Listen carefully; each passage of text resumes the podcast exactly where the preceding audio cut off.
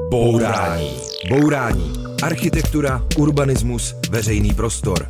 Bourání. Pořad Rádia Wave nejen o architektuře. Bourání.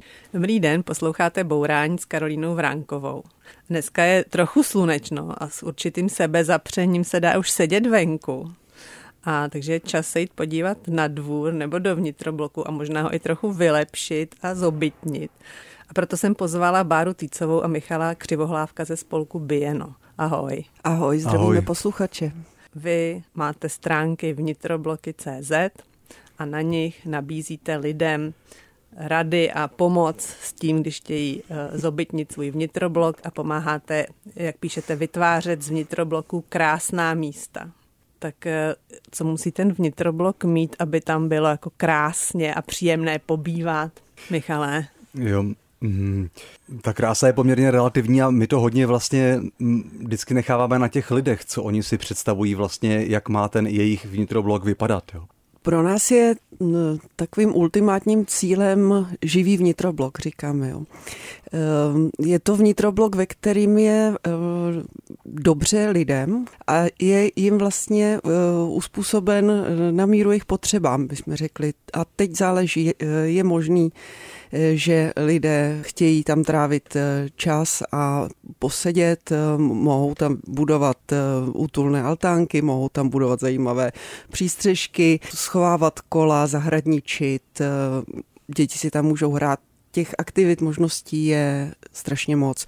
Další věc, která je strašně důležitá, je samozřejmě zeleň. Ten vnitrobok by měl být příjemný na pobyt tím, že tam bude hodně zeleně a bude dýchat a bude tam vlaho a bude tam příjemná teplota. Mm-hmm.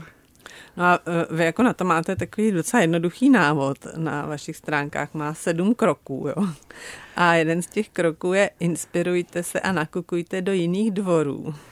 Vy jste jich e, vlastně hodně pomohli vylepšit. Napočítala jsem 24 realizací, nebo kolik jich je aktuálně.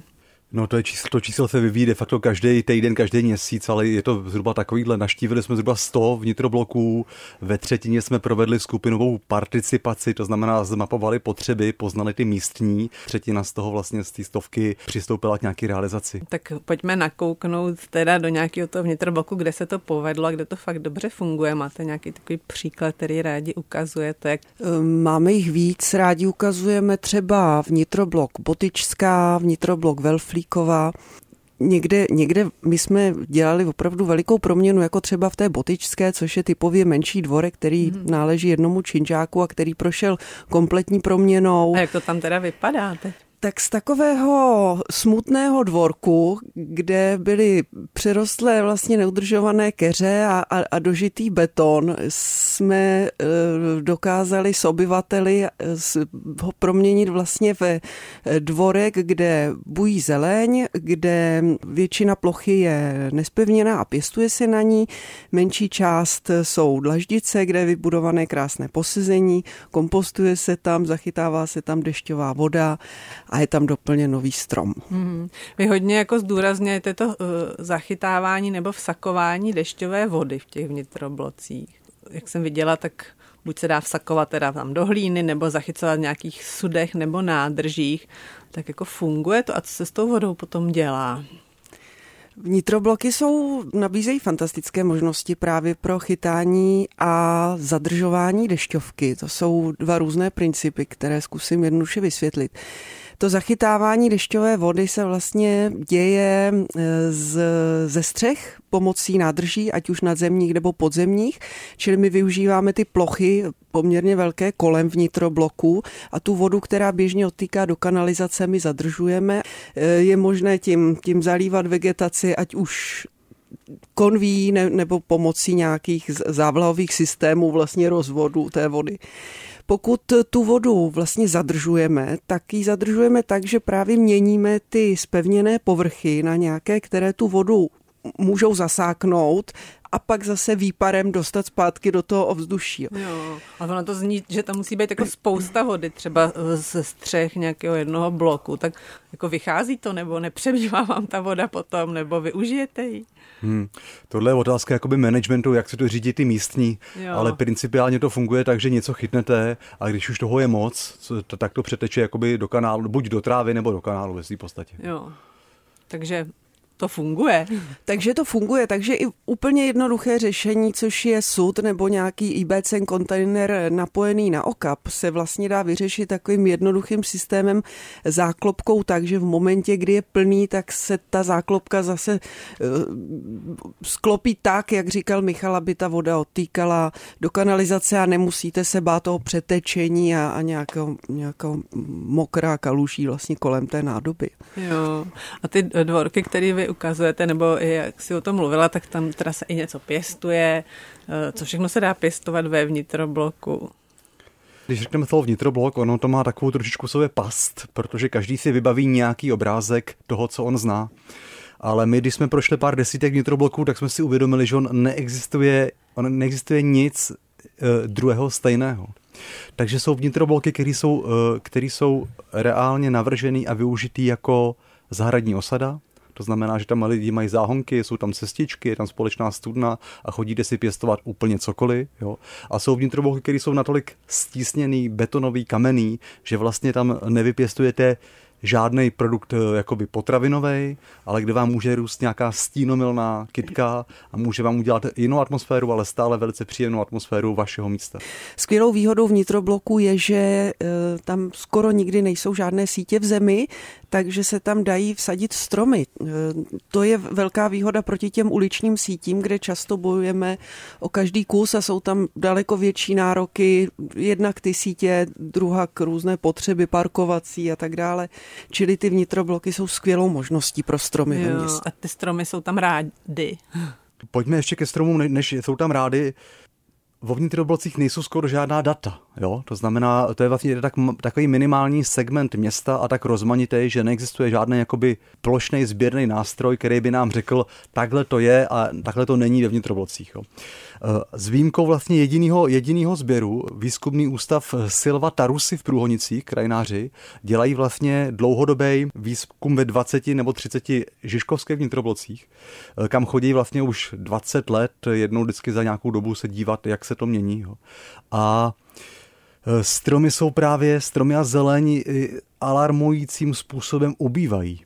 Jo vnitrobloky vlastně mají tu nevýhodu, že nemají profesionálního pečovatele, pakliže nejsou městské části nebo nějaký velké firmy, která vlastně to má jako součástí managementu. Vnitrobloky jsou nechaný často na pospas té vlastně své pomocné zprávě těch jakoby polosoukromých neziskových bytových domů ve svým podstatě. Jo.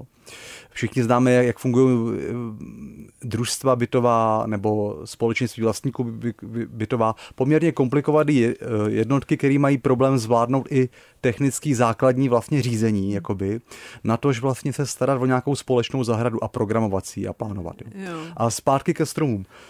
Jedno z mála dat, co tam je, je, že právě ubývají. Zrostlé stromy vyžadují pro svůj život péči vyžadují prořez, vyžadují vlastně řízení nějakým způsobem i zálivky, přičemž v Praze ubývá razantně vody v posledních 10-15 letech, zejména v těch suchých obdobích a stromy samozřejmě tím velice výrazně trpí. Mm, Čili takže tři i v těch faktory. nitroblocích teda, že ty stromy umírají? Tři faktory. Stáří mm. a někdo, eh, stárnutí a, a nedosazování nových, no pomalé mm. dosazování, eh, špatná péče, to znamená ne, pravidelné prořezávání a třetí úbytek vody.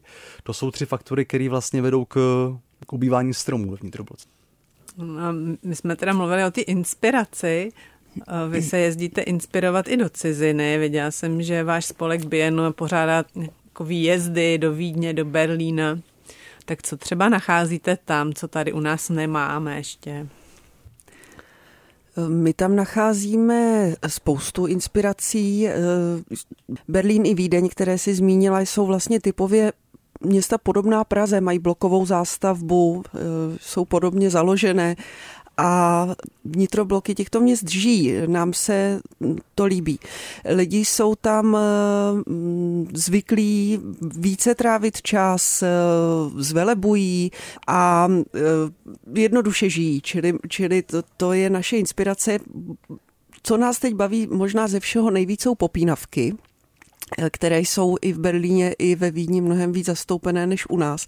Nitrobloky jsou vlastně místa plné zdí, zídek, plotu, vertikál, fasád a ta popínavka je úplně skvělá rostlina do tohohle prostředí, protože má vlastně strašně malé půdní nároky, obrovskou listovou plochu, která ten vnitroblok ochladí, osvěží, nachytá prach i hluk a je prostě velice estetická. Čili vhodným druhem popínavky můžeme dosáhnout obrovského zlepšení, tak um, to, to, to je teď to, něco, co nás fakt hodně zajímá. To, Rádi bychom to, to přinesli do pražských vnitrobloků. Jo, takže mají v Berlíně a ve Vídni mají lepší popínavky než u nás, nebo větší sortiment, jo?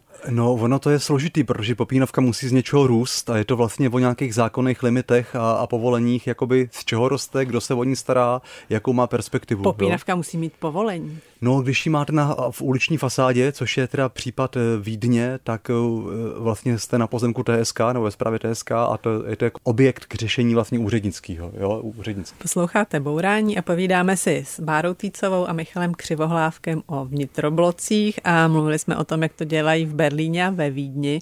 Tak je tam ještě něco třeba, kde si můžeme inspirovat? My jsme se inspirovali v Berlíně aktivitou, kterou teď přenášíme do Prahy a to jsou eh, bleší trhy ve vnitroblocích. Eh, na 20. a 21. května plánujeme první ročník této akce a mm, otevíráme osm vnitrobloků, nebo vybíráme osm vnitrobloků v různých městských částech Prahy a organizujeme tam během toho víkendu blešáky, sousedské komunitní klasické blešáky pro směn, prodej věcí z druhé ruky no. a e, chceme vlastně tímhle upozornit i na tu cirkulární ekonomiku, ale i na to prostředí vnitrobloku, které je právě možné využít i pro takovýhle typ akcí, pro to setkat se, něco společně zažít a něco tam pořádat. A kde to třeba bude? Tak ty máš teďka přímo před očima jo, vlastně eh, letáček. letáček do Alda Šínská, Alda Šínská, což je trošičku atyp mezi těmi osmi, osmi místy, osmi vnitrobloky. Tohle je sídlištní vnitroblok, Aha. to znamená mnohem větší eh, v sídlišti na skalce. Jo. Čili tohle bude takovej, ostatních sedm bloků jsou klasický, mezi Holešovicema, Smíchovem. Žižkovem, pod Vyšehradem máme no. místo, na Praze jo. 5 na Bělidle. Zájemci to Bubenčí, všechno prostě. najdou na našich stránkách nitrobloky.cz lomeno bleší trhy nebo na Facebooku ty akce teď eh, masivně propagujeme a hmm. zveme srdečně všechny, kdo mají zájem buď to prodávat nebo nakupovat, nebo se třeba i přijít jo. podívat I když na místo. třeba nejsou z toho domu.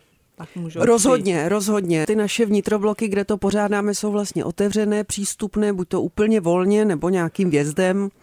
Nejsou to ty, které jsou jako jinak zavřené a muselo by se chodit domy, čili my to plánujeme tak, aby tam lidi mohli cirkulovat, aby se tam hmm. vlastně vešel nějaký, nějaký počet lidí a ta plocha, to prostředí tomu odpovídalo pro konání takové akce, tak se moc těšíme. Jo, to zní dobře a myslím si, že to může někoho navnadit, že by taky chtěl prostě pobývat ve vnitrobloku a cirkulovat a budovat komunitu. Tak co se ale jako v takovémhle případě dá dělat, když člověk prostě by chtěl svůj zanedbaný vnitroblok jako zlepšit? Nejlépe je vlastně nejdřív se jakoby zamyslet nad tím, jak vypadá ten prostor, naladit se na něj a za B zamyslet se, jak vypadá kolektiv v domě. Jo, to jo. jsou vlastně dvě spojitý nádoby, které k úspěchu se musí propojit a musí najít rovnováhu mezi tím designem a rovnováhu mezi ambicí toho kolektivu jakoby něco měnit a do jaký podoby měnit. Jo. Hmm.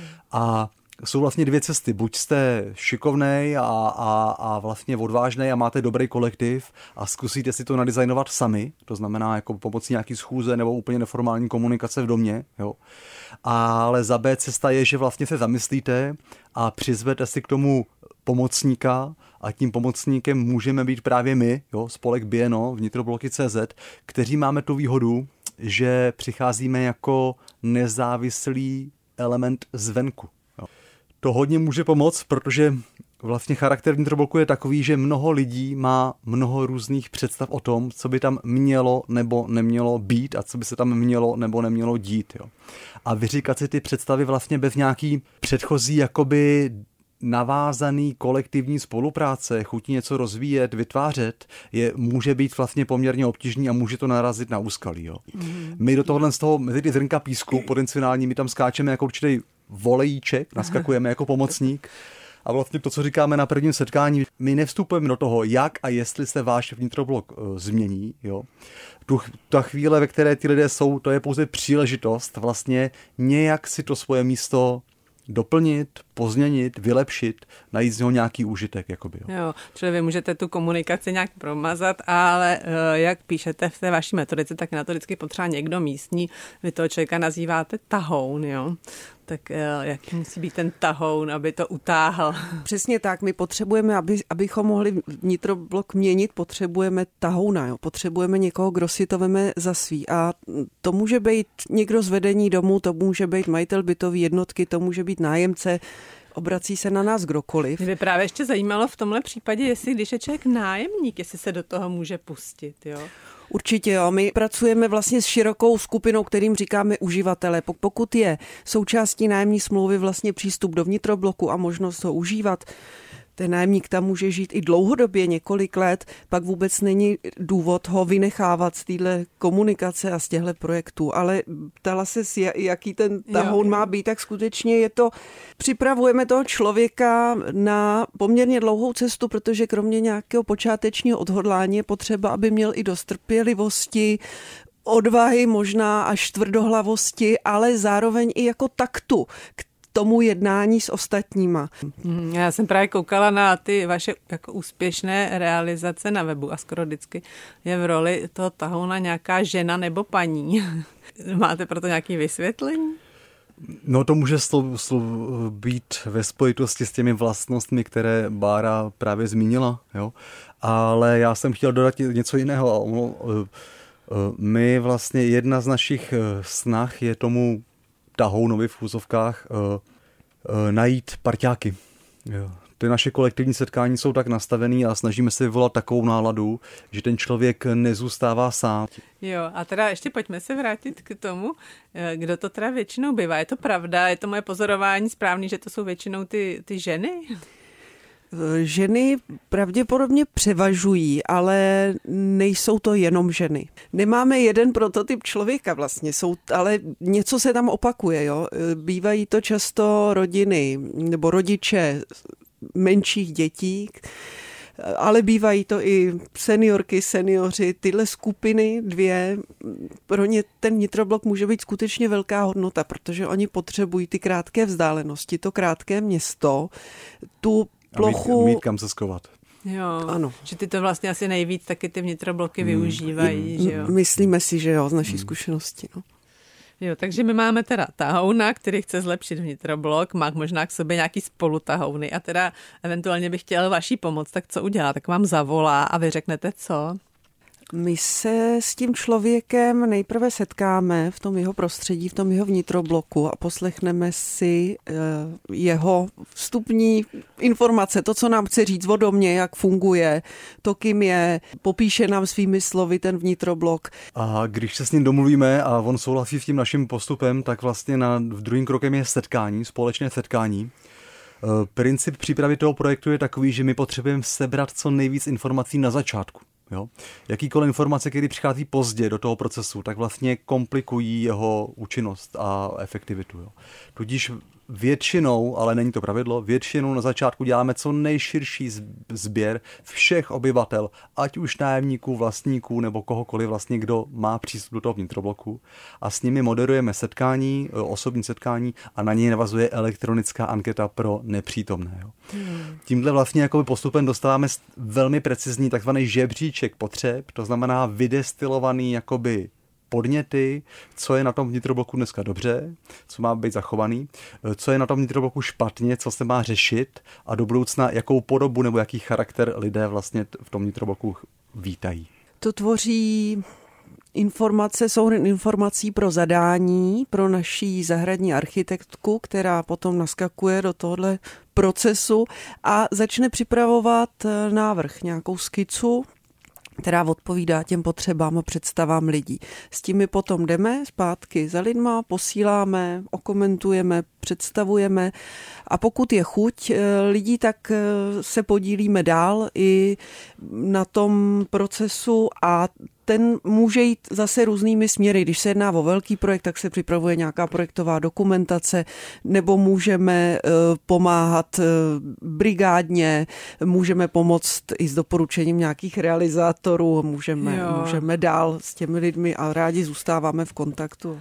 No a, a kolik to stojí? Já jsem našla na vašich stránkách údaj, že taková ta, jako ten základní balíček, asi to zmapování, že stojí 20 tisíc. No ono stojí takhle, eh, ono stojí víc, ale my vlastně díky tomu, že nás podporuje hlavní město Praha a další donátoři, mm-hmm. tak vlastně můžeme nabídnout určitou slevu z toho, z toho kolik ty přispívají uh, ti lidé v tom domě, nebo ten dům. Jo? Jo, jo, to znamená, odhadem, odhadem vlastně na jeden dům, jakoby uh, připlácí 20 tisíc, stojí to zhruba asi dvojnásobek. Tam, kde je to složitější, to je třeba víc. A za to je teda to, to projednání a ta skica, jo? Ano, za to je vlastně uh, sebrání potřeb, projednání, uh, formulace zadání a ta skica lomeno hmm. prostorový návrh. Jako. Jo, a ještě mě by zajímalo, jak to funguje jako biznisově pro vás. Tak vy teda máte nějak, nějaký část, nějakou část eh, příjmu teda z toho, co vám dá ten dům a teda máte další jako donátory nebo další. A máme další zdroje, to jsou různé dotace, granty, ehm,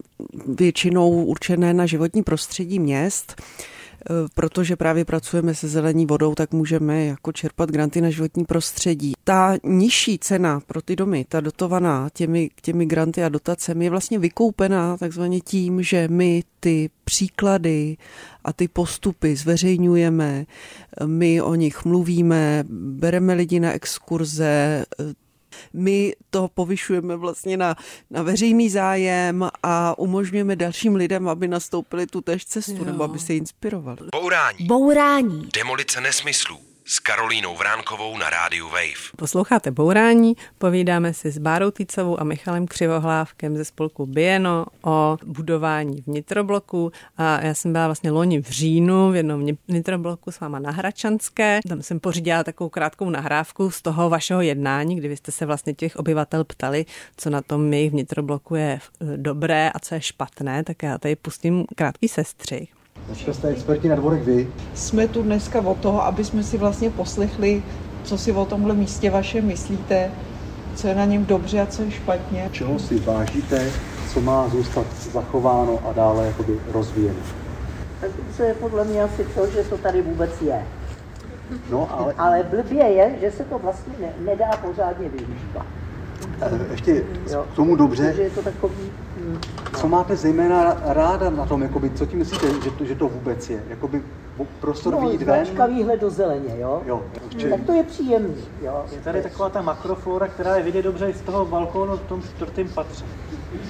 Jenže vtip je v tom, že ta makroflora je už tak makro, že je sice super vidět, ale v podstatě zabraňuje tomu, aby se ta zahrádka užívala. Jo? Tak Čili výhled do zeleně makroflora, tím se myslí, že, i, že to je i z těch vyšších pater, jo? No. Co dále je dobře na vašem dvorečku? Z vašeho teďka ještě každý mluví za sebe, nebojte se prosím vyjádřit i něco, co třeba není běžný, jo? A vás ostatní se prosím nekomentujte toho druhého, třeba to, byť vám to třeba nebude blízký, ale každý má právo na ten svůj teďka názor. Takže to byla malá ukázka ze setkání na dvoře jednoho nenápadného pražského činžáku. Téma tohoto úryvku byl makroflora. Oni tomu vymyslejí název makroflora, že tam je taková přerostlá bujná zeleň. Vy už jste jim dodali tu skicu a vyřešili jste jejich problém s makroflorou. Makroflora v tomhle případě byla vlastně přerostlá část jednoho rohu zahrady a ačkoliv nám se líbila z hlediska nějaký divočiny a líbila se i lidem, eh, jelikož tam chtěli vlastně doplnit tu zahradu, ten dvůr o mm, altánek a eh, pěstování ve, výš, ve výšených záhodech, rozšířit schodiště, tak vlastně návrhářka zredukovala část makroflory a umístila do ní vlastně ten altánek. Eh, zase jsme doplnili zeleň v jiný podobě jako na jiný místa, takže došlo jako k vyvážení, k lepšímu rozvržení toho prostoru, doufáme.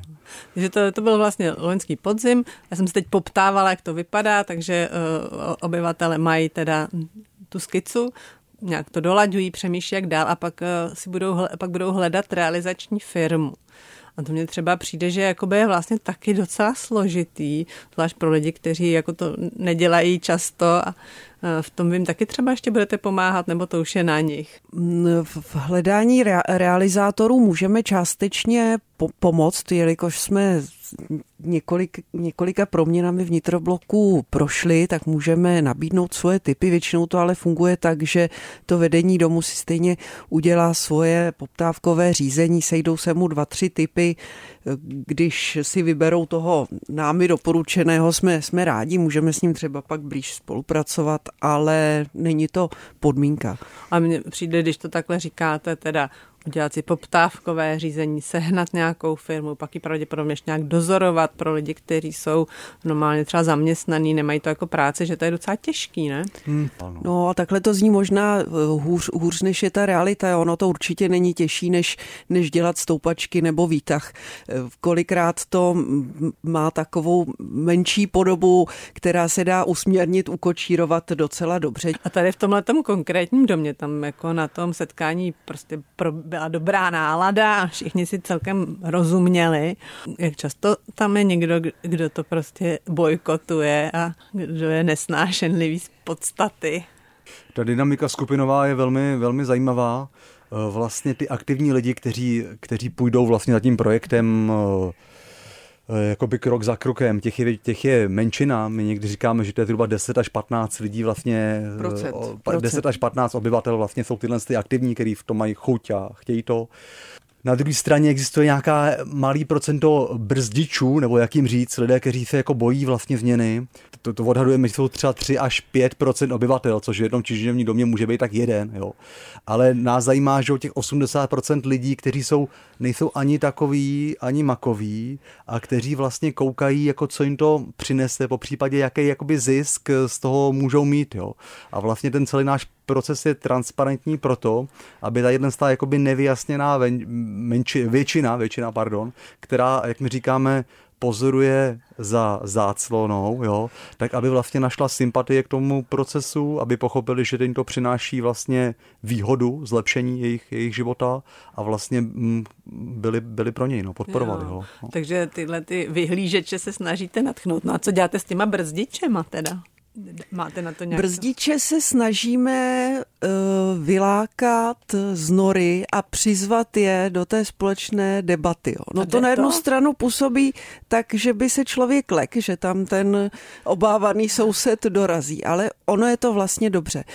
Protože nám, když se podaří vytvořit tu scénu toho společného setkání, a ten člověk se, jeden se proti tomu vlastně vymezuje negativně a, a ostře, tak on v tom kolektivu, v té skupině vlastně najednou začne působit izolovaně a v té hmm. šíři těch hmm. názorů a v třeba i v té převažující chuti proč pro bychom nemohli něco udělat, najednou začne působit jako extrém hmm. trošku. Hmm. Pokud je o společenství vlastníků jedno, tak musí se to nějak odhlasovat, nebo nějak se... To záleží na jaká je podoba té změny. Jo?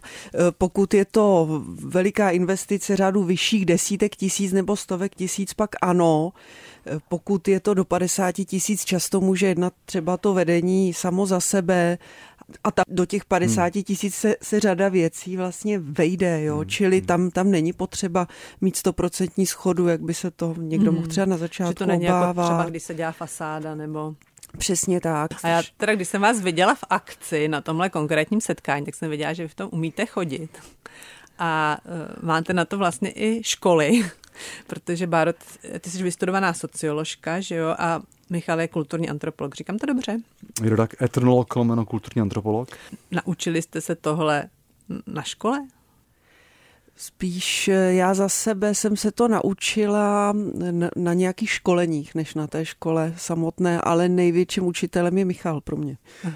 No a Michal, ty... Tak to jsem trochu nečekal, no, to, to, to, to se No, ale, jsi, uh, tak jsi něco o sobě já, dověděl a ty teda já, no, já to mám, kde? Já, já hledám městského divocha, jo. Já považuji město za, jako za přírodu ve své podstatě a hledám typology jakoby lidství v tom městě, který jsou vám, jako, nebo který různým typům lidí můžou být jakoby příjemný. Jo. No a tak ale jako na to je fakt potřeba nějaký know-how a ty ho máš teda odkud? No, na to neznám odpověď, bohužel. Jako- Protože jako... vy jste taky oba jako pracovali v neziskových organizacích, že jo, máte prostě praxi, tak hm, to Baví... se třeba naučili o vyjednávání v těch neziskovkách. Oba dva s Michalem jsme vlastně v, v té předchozí době, než jsme založili Běno před sedmi lety, dělali v neziskovkách, zabývali jsme se životním prostředím, specifickým městským životním prostředím a právě jsme uh, i se věnovali té oblasti participace, třeba na, i na městských částech, čili my jsme dílčí zkušenosti měli, ale je fakt, že každý další vnitroblok a každé další setkání vás vlastně posouvá dál, čili my, tu, my ty zkušenosti sbíráme a snažíme se je pak uplatňovat v, v té další práci. Mě na těch příbězích je malinko podezřelý, že je tam až příliš jako dobrých konců, jo. tak jak často to nedopadne a na čem to může stroskotat. No ale většinou to nedopadne, že jo? To jenom, promiňte, to je vidět na tom poměru poměru těch čísel. Jo. Dejme tomu, že jsme prošli 100 míst. Jo. Ano. Na 60 odhadu eh, jako proběhla ta skupinová diskuze, nebo na 50-60 a pouze ve 20 případech od plus minus se ti lidé dohodli na 20-30 možná se dohodli na nějaký změně. Jo, a tak na čem se to nepovede? Často. No, to je jako otázka, no, jednoduchý. Ta, ta nechuť, to znamená ty obtíže dojít k nějakému k nějaký práci, jsou větší, než ta síla tu práci udělat. No. Mm-hmm, takže i, i jako dobrý tahoun třeba může být převálcován. Může, odrazen, protože je to pro, prostě je to projekt na dlouho, takže tam může do toho vstoupit strašně proměny v tom čase. Ta ano, situace se změní. Třeba, Někdo vám se. hází klacky pod nohy v tom baráku, trvale přestěhujete se. My bychom tady mohli udělat pořád o tom vlastně, co všechno jsou překážky toho, proč to nejde. Jo? Jo. Ale vlastně nám to připadá méně lákavý, než mluvit o tom, jako, co to znamená, když to dojde, dojde jakoby do konce. No. Jo, no. a tak řekněte ještě aspoň jednu věc, která je fakt těžká. Eh, řekneme dvě témata, které jsou vlastně asi nej, nejdůležitější, nebo které jsou popelnice, že jo? A co druhý jsou parkování nebo pejskaři. To jsou jakoby konfliktní témata, na kterých se vlastně může ta, na začátku ta debata zastavit. A, a, a co je s popelnicema? Že nemají být na tom nitro... Nejdůležitější funkcí vnitrobloku jsou popelnice a popelnice můžou vypadat velmi různě. Jo? Můžou být tři, pět nebo deset, můžou být šeredný, plný odpadků, anebo krásně skovaný. Jo? A, a je to téma, prostě, který zajímá všechny. Jo? Jo, a takže na tom se to může rozhádat na popelnicích. No můžou, protože pejskách. si lidi, lidi vyčítají eh, nedbalost a nepořádek a počet těch popelnic a tak dále. No špatně a... mačkáš petlahev. takže i takhle ale... se to může třeba zvrhnout to setkání. No, no když, kdyby, ty, může, ale o toho jsme tam my, že s náma se to nezvrhne, protože jakoby my jsme, my jsme takový jako ostřílení v tom, že vlastně řekneme, když to běží tímhle způsobem, tak řekneme, promiňte, ale už jsme se tomu věnovali dost a my jsme tady vlastně i kvůli jiným tématům postoupíme kousek dál a popostrčíme tu debatu. Mm. Bourání. Bourání. Demolice nesmyslů s Karolínou Vránkovou na rádiu Wave. Posloucháte Bourání a povídáme si s Bárou Týcovou a Michalem Křivohlávkem. Mluvili jsme o vnitroblocích a postupně jsme se dostali k vyjednávání, protože to je vlastně jako další velká část vaší práce. Vy máte ještě taky ateliér pro veřejnou debatu, který pořádá různý setkání s veřejností, participaci, projednávání různých projektů. Myslím, že to je taková věc, která se do těch větších projektů čím dál víc zahrnuje. Máte hodně práce? Ateliér pro veřejnou debatu vlastně dělá různý typy projednání pro obce, pro soukromníky, pro i další organizace, jakoby kulturní nebo i, i jiný. Práce, no, helejte se, tři roky covidu, nebo kolik to bylo let vlastně, který měl eh, v hlavičce zákaz setkávání, eh, byl taky veliký, veliký vlastně veliká brzda pro participace. Jo. Takže jsme rádi, že se to rozbíhá, ale jako nevtěžujeme si, nicméně si myslíme, že společného setkávání a vyjednávání není nikdy dost. Vy vlastně jste projednávali některé jako i docela známé projekty, nebo řídili jste to projednávání a těch projektů, představovali jste veřejnosti. Jedno z toho byla i Vltavská filharmonie, vlastně po tom, co se vybral ten vítězný návrh, tak vy jste se ptali lidí, jak byste si představovali, že by se měla ta budova používat, že jo, nebo budova okolí a co jste se třeba konkrétně dověděli, co si o toho lidi slibují. Eh, ano, je to pravda. My jsme se ptali vlastně na využití těch veřejných prostor eh, uvnitř budovy i kolem budovy, což eh, značí poměrně velké prostranství před tou budovou nebo z více stran té budovy i samotnou střechu, která bude pobytová i vlastně využití, proměnu a využití té náplavky jako jo. takové. Ta budova by ale zdaleka neměla vlastně sloužit jenom těm účelům těch, těch velkých špičkových koncertů, ale měla měla by být takovým otevřeným centrem, které bude vlastně nepřetržitě využívané, takže lidi mají různé představy no a o... jaké představy? To by mě docela zajímalo, co si od toho lidi slibují, protože ono to vlastně je vždycky jenom na těch vizualizacích, kde teda je těch lidí spousta, všichni se smějí jim tam dobře, ale vlastně člověk si neumí úplně konkrétně představit, co tam jako budou dělat. Takže hmm. co by tam chtěli lidi dělat? Chtěli by tam chodit eh, do kavárny, chtěli by tam chodit eh, do hudební knihovny, chtěli by tam eh, pobývat venku u řeky nad řekou na střeše s kávou a s nějakým dobrým občerstvením. Chtěli by se tam potkat s někým známým nebo si někam zalíst do koutku a, a číst si a nebo i třeba pořádat nějaké akce, které souvisí s hudbou nebo souvisí vzdáleně s hudbou.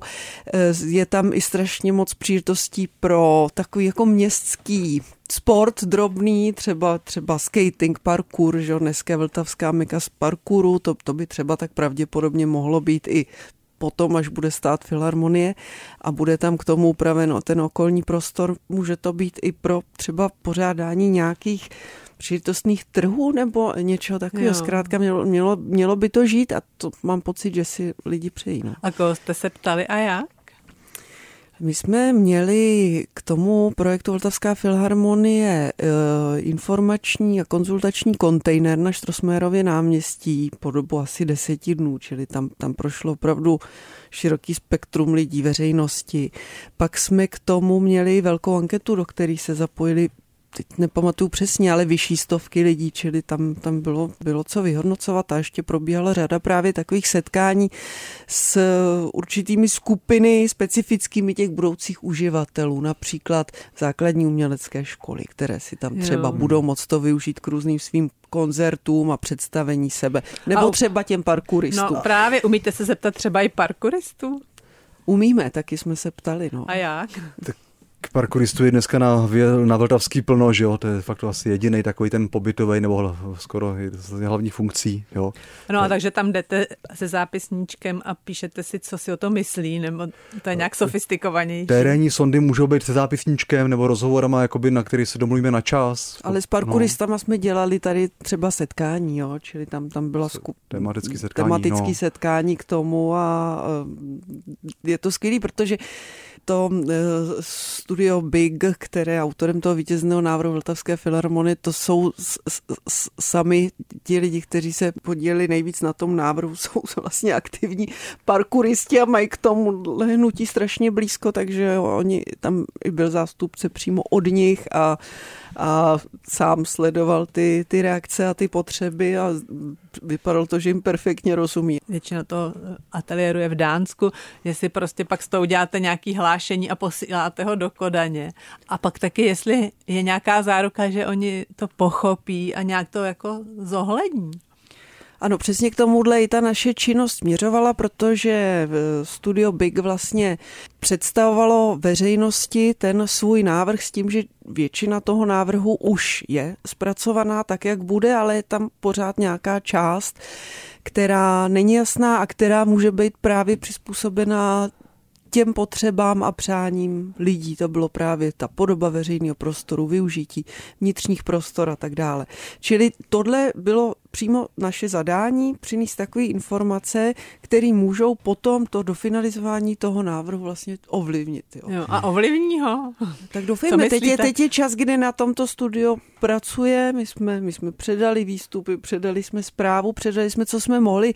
Ale co je důležité říct, že náš ateliér se toho účastní jako prodloužená ruka hlavního města Prahy, který ten projekt uh, připravuje. Jo, jo, jo, čili oni musí dohlídnout na to, že se to ano. tam potom propíše no, do toho no, návrhu. No. Já se takhle eh, trochu skepticky ptám proto, protože ono s těma participacemi jsou různé zkušenosti a myslím, že hlavně dřív se to dělalo často jako trošku formálně nebo i špatně.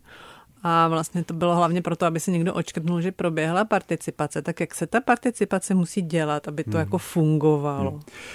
Participace není záruka dobrého výsledku. Participace je šance na dobrý výsledek, ve který vlastně na začátku zahrnete do hry to nejdůležitější, to znamená vlastně širokou skupinu uživatelů, budoucích jakoby klientů toho vašeho prostoru. Jo.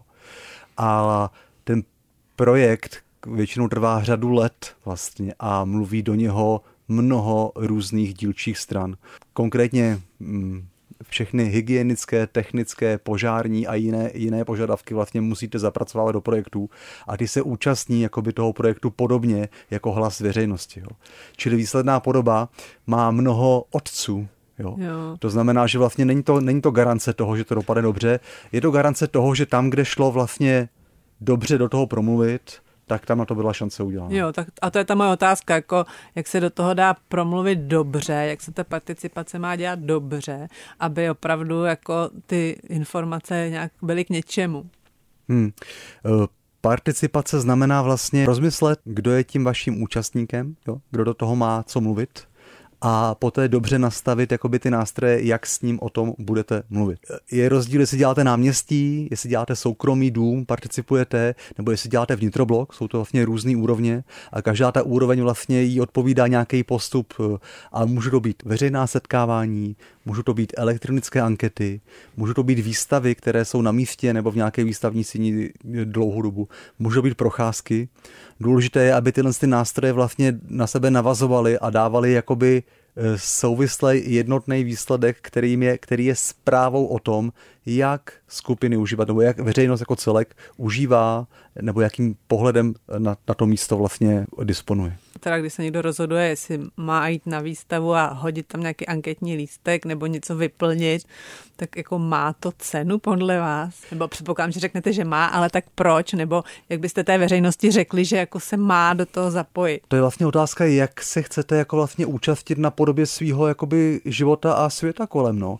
To je vlastně jakoby bytostně vnitřní otázka, jestli chcete být součástí nějakého procesu a provozu, anebo jestli radši ne. No. Jo, tak nebo jestli si... radši zůstanete za záclanou. Nebo zůstanete za záclanou, to je vlastně trochu na každém, na každém nás. Jo. E, my si myslíme, že se vyplatí vyjít ven a že vás to obohatí. No. Já jsem se dívala na stránky Biena, spolku Bieno a taky vašeho ateliéru pro veřejnou debatu a jsou tam fotky z těch projednání a na nich jste často vy a smějete se a komunikujete a teďka kolem vás je nějaký hrozen lidí a umím si představit, že často je teda, tam, jsou tam různé emoce a třeba i nějaký naštvání a vy tomu musíte pořád teda jako čelit. Tak eh, mě by zajímalo, jestli vás to baví. Baví, baví nás to, jo. Šli jsme, šli jsme do toho, do toho založit vlastně ateliér pro veřejnou debatu s tím, že už jsme si předtím uměli představit, co to znamená, že se, že se emoce musíme vyrovnávat a potýkat se s nimi, ale Oni to někdy nejsou tak strašné emoce, jako když se vás něco dotýká vlastně přímo a osobně. Jo. Tady jste profík, který na to svým způsobem zvyklý. Jsou určitý techniky, taktiky, které se učíme, jak, jak, jak emoce sklidnit, jak pracovat s tím, aby se vám skupina nerozbila a aby, aby jste došli k tomu, co, za čím tam jste. Jo, a co tebe na tom teda baví, Michale? Mě baví lidi. Mě baví různost lidí a baví mě ta, jakoby ta, eh, ta chemie, eh, dělat chuti, dělat něco společně. To je taková skoro až tribální, tribální genetická, si myslím, výbava lidstva. Jo? Ono to funguje stejně dobře jako před pěti tisíci lety. A já se ještě teďka nakonec vrátím k těm nitroblokům. Jo? Mě by zajímalo, jestli po náročné participační práci někdy odpočíváte ve vnitrobloku, jestli taky nějaký z těch vnitrobloků sami užíváte. Uh, užíváme vnitrobloky, oba, oba vlastně s Michalem žijeme v Činžácích, které disponují vnitrobloky, já na, na Praze 3 na Žižkově a Michal v Olešovicích a náš vnitroblok je malý, je to malá zahrádka, je, je do kopce, Žižkov je z velké části do kopce, tak náš vnitroblok je, je terén a umožňuje, my co mám na něj nejradši, je, je kompostování jo, a drobné, drobné zahradničení, bych řekla. Jo, pěstuješ. Trošku se tam věnuju bylinkám a kytičkám. A Michale, ty teda taky využíváš vnitroblok? No spíš než já, asi moje rodina, jo. Ale já tam parkuju kolo, no takový ty technické věci. Čekáme tam, když jdeme na vejle, tak máme se dole, nemusíme se těsnat v přecíni a každý si tam poskakuje, dělá, co chce. No. Tak jo, tak děkuji moc, že jste přišli a pohovořili o vnitroblocích. To byl Michal Křivohlávek a Bára Týcová, kteří teda oživují vnitrobloky a někdy je taky sami užívají. Ahoj. Děkujeme, ahoj. Ahoj. Já se loučím s vámi, s posluchači, užívejte jara, třeba i ve vnitrobloku, mějte se dobře a poslouchejte Bourání. Naschledanou. Nemáš nikdy dost bourání? Poslouchej náš podcast a bourej kdykoliv a kdekoliv. Přihlas se k odběru podcastu na wave.cz lomeno podcasty.